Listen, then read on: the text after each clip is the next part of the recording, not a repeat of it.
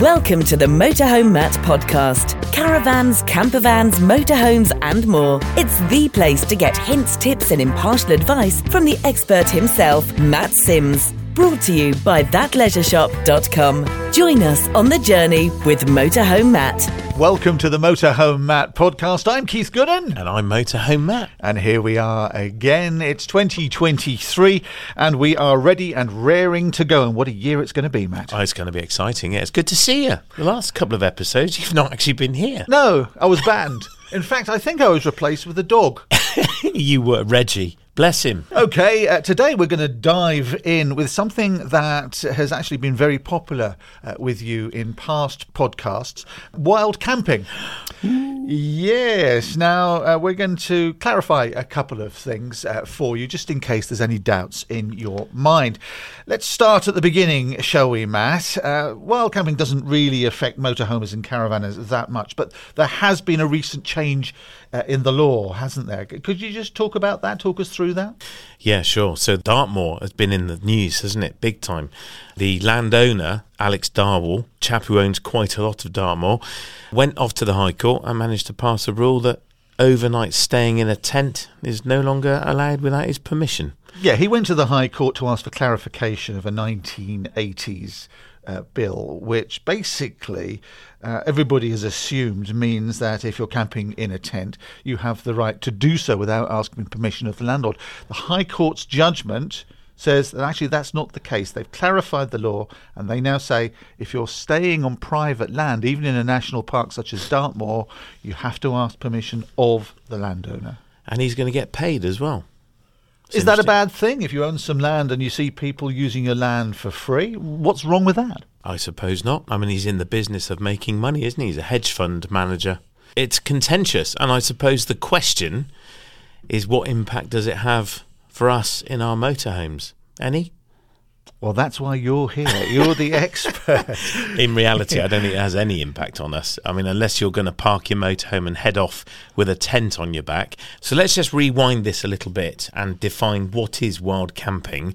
It, of course, isn't heading off in your motorhome and parking up. Wild camping is arriving an hour after sundown with a tent on your back, either on foot or on horseback, and then leaving an hour before sunrise, having left no trace whatsoever that you were ever there and having no impact at all on the land. That is the definition of wild camping as I understand it.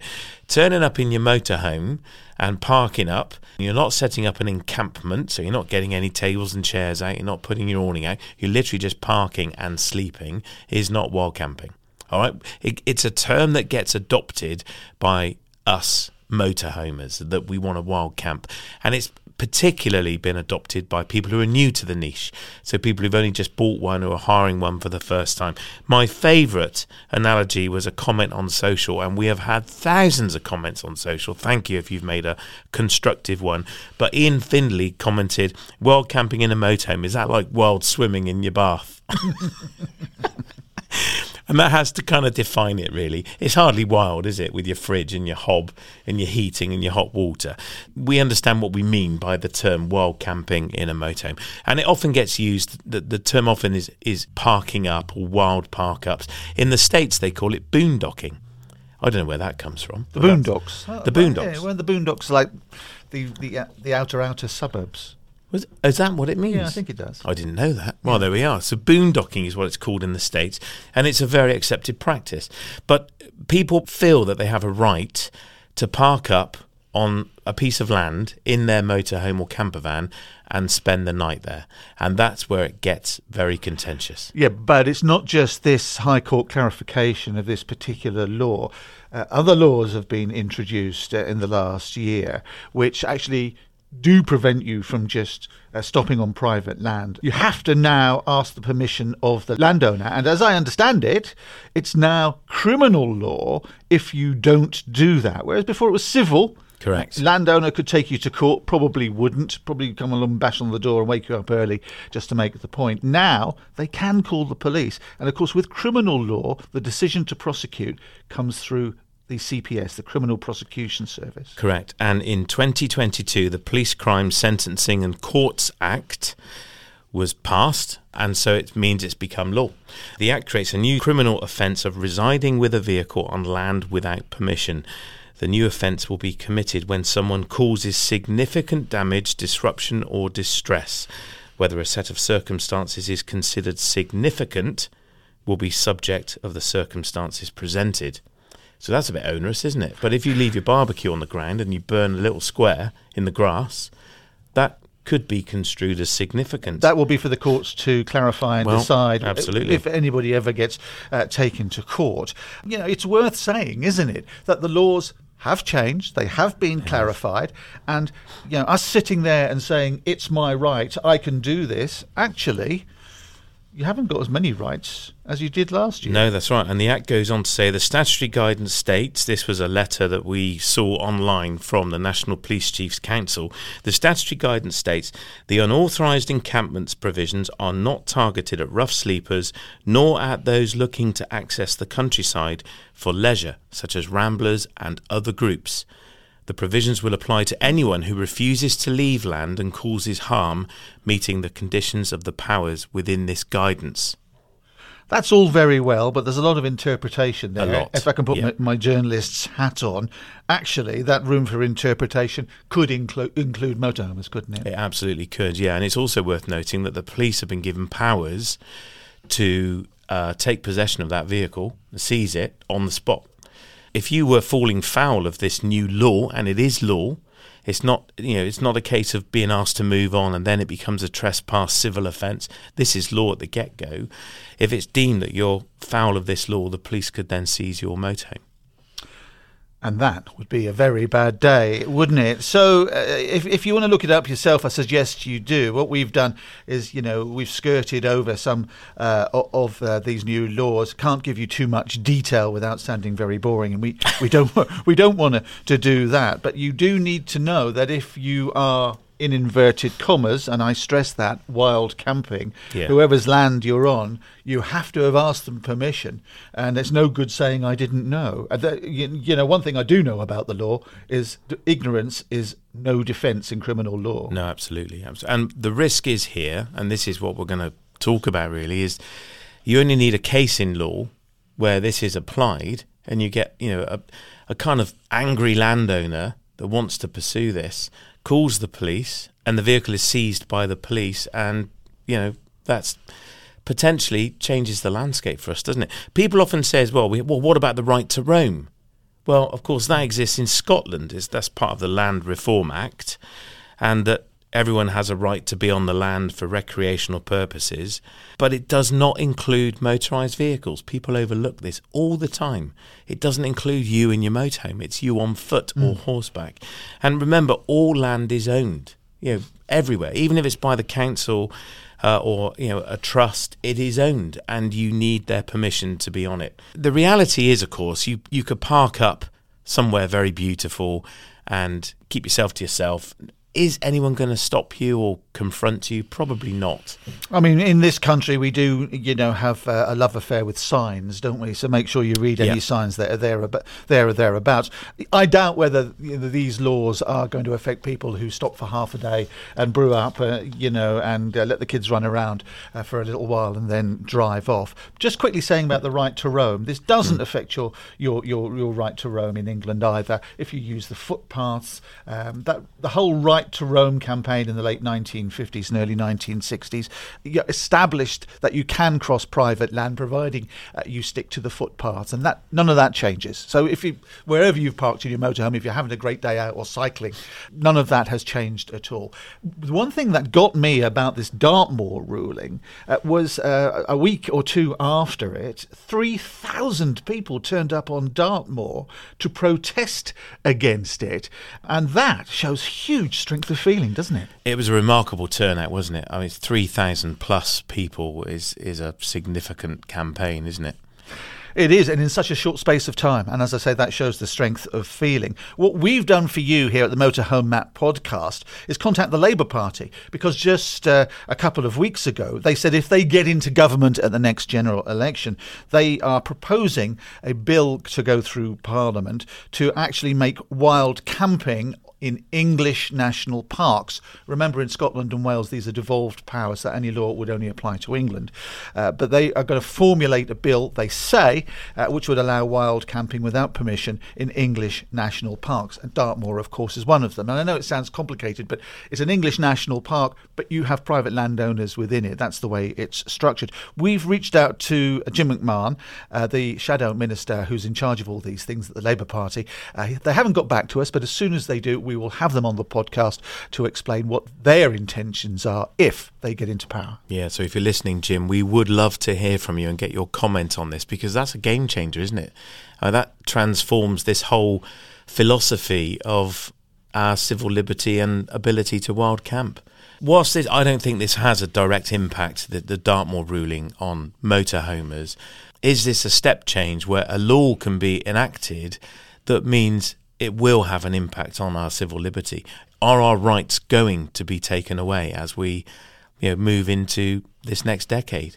Well, we elect MPs and they change the laws. You know, that's why we elect them. Um, I wouldn't go so far as to say it's affecting our civil liberties. I think that's a bit strong, to be honest it? with you, Matt. Don't you think so? But I mean, if- asking permission of a landlord or maybe paying a small fee if you want to camp overnight.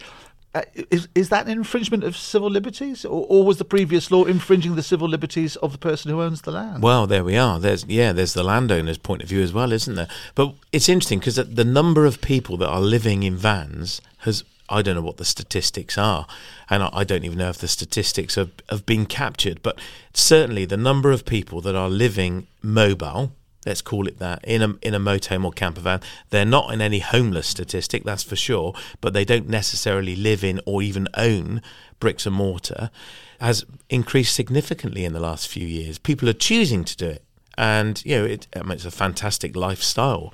I've spoken to people who are very anti this group who make that lifestyle choice. They don't pay council tax, and you, this is what you hear. Um, they might pay income tax. Do they even have any income? And it's always interesting for me when you talk to someone who's you know, got a view of someone living in a van. There's this perception and often misconception that they have no money, and that's why they're living in a van. They're probably wealthier than you and me, Keith. well, they probably had lots of money before they bought the van. Right, the van cost them 100k now.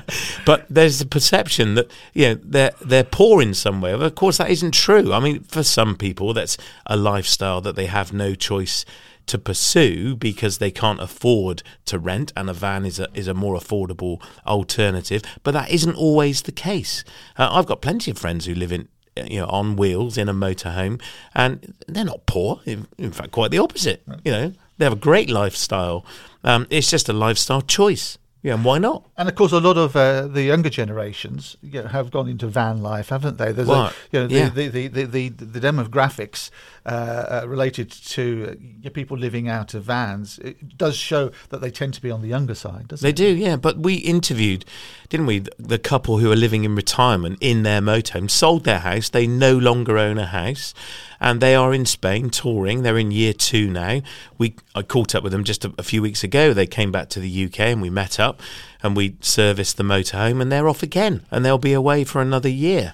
Uh, and, and that's just a lifestyle choice for them. Good luck to them as well, as what I say. Good luck to them. and also, we must make a point that you know, motorhoming, caravanning, van life has all become uh, uh, much more popular. There are many more people doing it. So when when others say, "Oh, I noticed there's more rubbish around," or uh, "There's more people parked up," or "I couldn't see the sea because there was five uh, motorhomes parked up uh, in front of me," the percentage hasn't increased, but the, the overall number of people doing Yes. it has. Therefore, the overall number of people are doing it wrong has increased. And this is something that I think we need to be very mindful of. It's the minority that spoil it for the majority. That's often the case, isn't it? It's a few who will be disrespectful. Where we live on the Mendips, there's a, a road called Burrington Combe, and not far away is Cheddar Gorge. And Cheddar Gorge had a problem, which was the car scene. Mostly younger lads in lowered cars that they've spent a fortune on would visit Cheddar Gorge and meet up. It involved donutting. That's not that's nothing to do with food, Keith. so it involved skidding about and racing, and they some were using it as a racetrack, and it was perceived by the locals as a problem. In fact, during lockdown in 2020, the police closed Cheddar Gorge on several occasions. The landowner there has taken control, no court ruling, but they've taken control of the problem for them, and they've fitted loads of wire cages full of rocks in every other parking space, meaning you can't drive around the car parks at speed anymore. In fact, you've got to be really, really careful even to park. So they've taken control of this perceived problem for local people and have stopped it happening. Now, that problem, and I keep calling it that because for some people it was, for others it wasn't. But that's gone somewhere else. Yes, it's, it's moved it. It hasn't it's moved it. it on. Yeah, and Cheddar Gorge is no longer the place where these guys meet. What's to say? You know, it doesn't necessarily take a court ruling to move what we do on somewhere else. So in Burrington Combe, where I live, the, there's always vans parked up. People are camping overnight, very, very quietly, innocuously, I have to say. And even in this cold weather, there's still people there in vans. And I know some of them haven't got any heating in them. I feel for them. But it's their choice. I'm assuming they want to be there. They're part there. And every now and again, I drive by and there's a number of vehicles parked up, and in the morning, black bags of rubbish. Now, who's to say it was them? I don't know if it was. It, maybe it wasn't. But rubbish and litter has been left, and it makes me so cross when I see that. In fact, I've been there and picked it up in the past. And there's a group of us local people that will litter pick through these areas because we hate seeing all this mess. But it's that scenario that could be perceived as a problem, and that's when people take control of that. And that Combe that I refer to is owned. It's privately owned. Sir David Wills owns it. What's to say that he doesn't do an Alex Darwall and go to the High Court and outlaw overnight camping anywhere and parking up at all, or even put bollards in so you can't do it? Uh, so, and that's the risk. That's the risk. And for me, what this Dartmoor ruling has highlighted is that a, a pastime we love, so for, for people loving wild camping in a tent, has been taken away. You know, potentially they cannot do it anymore not necessarily taken away. You just got to ask the landowner's permission, okay. and if he, he or she wants to make a charge, they can. But how do you do that in reality? How do you do that? How do you find out who owns the land if they don't live there? You can't knock on their door. That's well, not straightforward, is let, it? Let's hope they put a, a, good internet site up, and you know, so you can go on there and uh, put your name and address and, and, pay a small fee, and then when you turn up, there's no problem. But that, that, this, that's not freedom, Keith. The whole thing is about freedom. The fact that we've got this sense of freedom that we can just, wow, this is beautiful. Let's park here, and we're really loving the view, and it's, you know, let's stop here the night. What you're saying is we've got to go on the internet and that's that's that, rubbish. That's your freedom. What about the freedom of the landowner? Well, and there's the point. And my concern is if folk mess this up and abuse it, the risk is it will be taken away. Okay. So let's just clarify lay-by parking because that's in the back of your mind. I can tell. Um, you're not allowed to sleep by the side of the road if you're in a motorhome or a caravan or even in your car. But you say lorry drivers do it. Now, my father-in-law uh, God rest his soul, uh, used to be one of the brothers who owned Broad's Transport here in Plymouth, now Ferguson's. The law, uh, which stops them driving and uh, when tired, is very strict. They have a, a, device, as you probably know, called a tachograph, yeah. which allows them to drive for certain periods of time, and then they are legally obliged to stop and rest. Lorry drivers can stop and sleep for 9 to 11 hours in the lay-by, but they can't drive over their hours on the tachograph or they lose their license. So the law is different for them than it is for you, but there are good safety reasons for it. There are. I mean, you're not allowed to cause an obstruction I think you know common sense prevails. In reality, if you park in a lay-by and you sleep in your motorhome and you haven't set up an encampment, so this is key. You haven't got your awning out, your table and chairs out, and you've not got the Cadac barbecue out. Who You've literally just parked, you've drawn the blinds, and you've gone for a sleep in the back. Is anyone going to challenge you if you're not causing an obstruction? You're not making a mess. You've not you're not doing anything that's going to impact really anybody the chances are you're not going to get stopped. But that lay-by is owned. So you should only be there with the with the landowner's permission. This is the point, isn't it? And if there's no sign saying no overnight stopping, then with the landowner's permission, you can. And that's the key. Is the landowner ever going to find out or know that you did it? Mm. Probably not. Uh, and are they even going to care that you're doing it? Probably not. But you leave a bag of rubbish behind, or just litter, or empty a toilet under a tree, they're going to have an opinion. They are going to find out. Yeah, and there's no excuse for that sort of behaviour. Of course not. And yeah. and this is my concern. And you know, certainly in Scotland, you know, post lockdown, so many reports of people getting this wrong and abusing it, uh, and it became very vitriolic for many locals. Uh, for lots of reasons. So, my plea is if you're going to do this, try and keep the right side of the rules and the laws. So, get permission if you can, but that is so hard to do. But just be sensible, be respectful, and as we always say, leave no trace. One of the things I love about France, uh, I don't know if you've noticed when you're driving along, the huge litter nets that they have by the side of the road. Have you ever, have you ever ca- seen yeah. them? So you can actually slow your car down and just throw, throw, your litter out the window. But also they're useful for people who you know are stopping uh, motorhoming uh, or need to get rid of, say, a bag of rubbish because they're big, huge li- litter nets. I could never understand why we didn't do that in this country. No well, why do we not do lots of things in this country? I mean, you know, we're talking on the continent. They have something called airs, which are these kind of wild camping type car parks where you can park up often for free, increasingly not. There's a nominal charge. They're often municipal owned, so county council owned, uh, and you can park there for not a lot of money. Uh, and there are facilities there, so you can empty your toilet, you can empty your water, and you can top up your water. And we're starting to see airs appear in the UK uh, and there's a big campaign. In fact, we've heard from Donald from Campra, the campaign for Real Airs, and we'll hear from him in a minute on this topic of wild camping. Uh, in fact, we heard from a number of people uh, who've contributed to the episode, and thank you all, guys.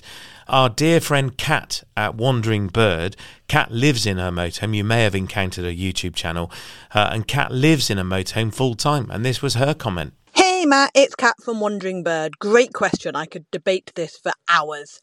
I think that wild parking overnight should be more commonly allowed, where you can just pull up, get a decent night's sleep, and then go on with your journey the next morning. I think there are some spaces that are becoming more aware of this, like the National Trust commonly allow it in their car parks, and some forestry sites, they're also allowing it as well, but there are still too few. I don't think everybody is able to or wants to up a campsite four months in advance or pay upwards of 40 quid for an overnight stopover. But we have a lot less space in the UK than there is over elsewhere in Europe. And there are so few open spaces that allowing wild camping for a few days not only promotes bad behaviour and irresponsible idiots disposing of their waste badly, but also then would ruin these beautiful open spaces that we have got. More sani stations and more park ups would be a great spot, but who's going to pay for it? There's the question there. Very good. Thank you, Kat. really appreciate your input. 40 quid a night. Where's Kat staying?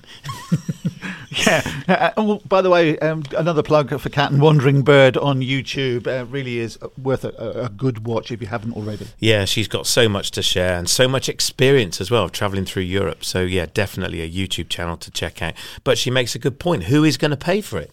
Well, I just don't think we've wired this up commercially in our heads that a campsite or a air facility or whatever it is brings income to the local economy.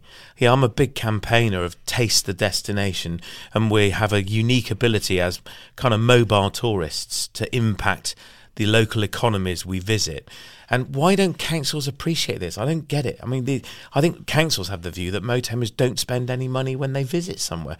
Well, I'm sure that's true for some, but for us, when we go somewhere, we go and spend our money in that local economy. And a campsite or air or wild park up facility would encourage us to go there. We haven't wired it up in our heads at all. You've also been talking to John and Tash from Life Beyond Bricks. Yeah, these guys live in their motorhome uh, with their three cats, believe it or not. and I asked them if what was their view on wild camping, and John was went first, and this is what he had to say. My answer would be yes. I would love wild camping to be uh, allowed in a motorhome. Uh, it is part of the freedom of a motorhome to have that, but I can appreciate why it is not allowed. Um, there is an unfortunate situation where there is a small amount of people who do ruin it for everybody else. So, yeah, I can appreciate why these rules are starting to be imposed. Yes, I would love it if we could wild camp in a motorhome in the UK. Um, that is part of the beauty of full time motorhome travel or motorhome travel in general. Uh, is obviously being able to sort of immerse yourself in the landscapes and you know there's nothing beats when you you wake up and open the blinds and you just see these stunning views um, however i think for me even you know a big step forward um, would just be to have some sort of air infrastructure similar to what they have um, obviously in a lot of the other European countries because you know they're still in some great locations. You know we found in our travels you still have the freedom to not have to plan and you can kind of travel and go to lots of beautiful locations but also have somewhere designated you know that you're allowed to stop. So for me even that would be fantastic so that's John and Tash from Life Beyond Bricks. Thank you, Matt. guys. Uh, good contributions from them. Yeah, and again, airs came up again. They did. Airs do come up, and of course they do. I mean, they're. If you've ever been to the continent, the they are fantastic. They are. They're such a great resource, and we've stayed on many. And I have friends who've spent two years living on airs, and, and you know, before the ninety day limit came into play. Different podcast, uh, but yeah, people can have entire trips living on an air. And I mentioned earlier the campaign for Real Airs. This is a campaign in the UK to introduce more of these basic camping facilities where you are legally allowed to park overnight. You're not allowed to get your awning out and all your kit and caboodle, uh, but there's a campaign to persuade and encourage county councils and landowners to create commercially viable spots. So, an air where people can come and park and sleep overnight in a motorhome. And Donald is uh, one of the leaders of Campra. It's a Facebook group. I would suggest you go and find it and join it. Hi, Matt. It's Donald McDonald, the founder of Campra here, uh, the campaign for real airs. And to answer your question, wild camping, good or bad, I just want to tell you a short story. So back in 2006, I travelled with my family to a static caravan in Tranche-sur-Mer in the Vendée in France. Was really impressed by the opportunity to wild camp, people taking the opportunity to wild camp along the beaches, down into La Rochelle as well. Really impacted me. I thought that would be a fantastic thing to do. So in 2017, when I bought my Talbot Express G registration motorhome, we headed off to the Vendée to enjoy the opportunities that I'd seen those years, all those years before. And when we arrived, what did we discover? All the wild camping uh, spaces had all been closed off. There was nothing there apart from airs. It's not a question of wild camping or airs. It's a question of how are we going to be able to go to the places we want to go to and be able to enjoy them with the vehicles that we have. And that's where I see airs as a solution. So Donald says, how are we going to be able to travel the places we want to go to with the vehicles that we've got? And he says airs are the solution. They are, yeah. Gosh, imagine that turning up and having a plan of where you're going to stay, and they've all been closed. That must have been horrible. Terrible. What do you Yeah. do next? Well, exactly. Find a campsite, I guess. But Donald is leading the campaign. And in fact, we have a plan to meet up with people from Campra at the Harrogate show in March. And we're going to talk about Campra, what it's all about, what is an air, and how can people get involved. So we're very much looking forward to that. So, Donald, thank you for your contribution uh, and for your story. Um, I think you're right. Airs are definitely a way forward. And they're certainly a way of trying to mitigate this risk. It's a risk that really worries me that the minority are going to spoil it for the for the majority. We see it all the time. And good for the landowners as well, because they could put air on on their sites, couldn't they? Absolutely, Which is yeah. intrinsically permission to camp. and it makes money out of it. I mean, that's one of the comments. There's been thousands of comments on this. The previous podcast we did on wild camping, and we put a campaign on social media and even TikTok. We're on TikTok now. Um, TikTok it went viral on TikTok the other day talking about Calagas. well, yeah, there we are. Another. Go and find it. There was over hundred thousand views in a few days. My kid said, "Dad, you're viral. Wear a mask." Some of our comments that you've been making, uh, written comments on uh, the website Ask Matt, some people have said this is money grabbing. Others have said Yeah. you should always leave it like you found it, like like you always maintain. Uh, and then others have said that the few ruin it for the many. Well, that's my fear. I think we've covered all those things, We have. haven't we, in this Yeah. in this podcast? Brian Evans in Denby says, should large motorhomes wild camp at beauty spots? So it's all, all very well wild camping, but l- those big ones, should they be allowed in? Of course they should. Why not? I mean, if if the space is appropriate, I mean, you were telling us how you were on Exmouth staying in a hotel. Yeah. And there's a seafront full of motorhomes. Yeah, last last year I was uh, we went for a family party in Exmouth and we stayed in the Premier Inn, which is right on the seafront. We were very lucky uh, to get a room which overlooked it. And one thing I noticed was how the seafront was managed. You you had part of the beach which was for for dog walkers. Uh, you had joggers going up and down and cyclists. Uh, uh, the traffic wasn't too bad. There wasn't restrictions on parking for motorhomes. So I saw uh, two motorhomes parked right outside the hotel uh, by the beach, taking up two normal parking spaces, uh, and they stayed all night, and nobody was jumping up and down it. And I just thought at the time, this just seems like the civilized way of behaving. Yeah. Yeah, and of course that's been taken away, that ability to park on the seafront either overnight or at all. And car parks with height restriction, that's another menace. Well, yes. Well, there's uh, lo- lots of reasons for that, Of isn't course. there? But I mean, the height restriction doesn't do motorhomers and caravan owners any favours, does it? No, and in terms of should large motorhomes, in Brian's specific question, what why not? I think if the space allows it and it doesn't cause an issue, and that's the thing, common sense should prevail. It shouldn't impact anybody, you being there. And finally, uh, at Hagrid the Hymer, that's Binney and Edgy in Cornwall, they say every council in the UK should allow overnight parking for self contained motorhomes, even if it is only five spaces in every council car park. They say, remember, council car parks are bought and paid for with taxpayers' money. That is us. You do say that, but the parking industry is huge. They have conventions and councils are all part of it. It's a way of raising money these days. Height barriers and overnight parking bans have no place in car parks paid for by the tax paying public. That last sentence. Height barriers and overnight parking bans have no place in car parks paid for by the tax paying public. What about the people who live nearby? Well, absolutely. And, and, and what, you you know, so you want large lorries? If there's no height restriction, you want large lorries going in there and staying overnight? I mean, there are ramifications for, for this, for, for, these sort of free for alls. Yeah, that's the risk, isn't it? It becomes a free for all. And again, that's going back to an air or creating licensed places where permission is granted specifically for living and sleeping in your motorhome overnight, maybe for two nights, maybe for a few nights. But I think some structure around it would be a very, very sensible approach.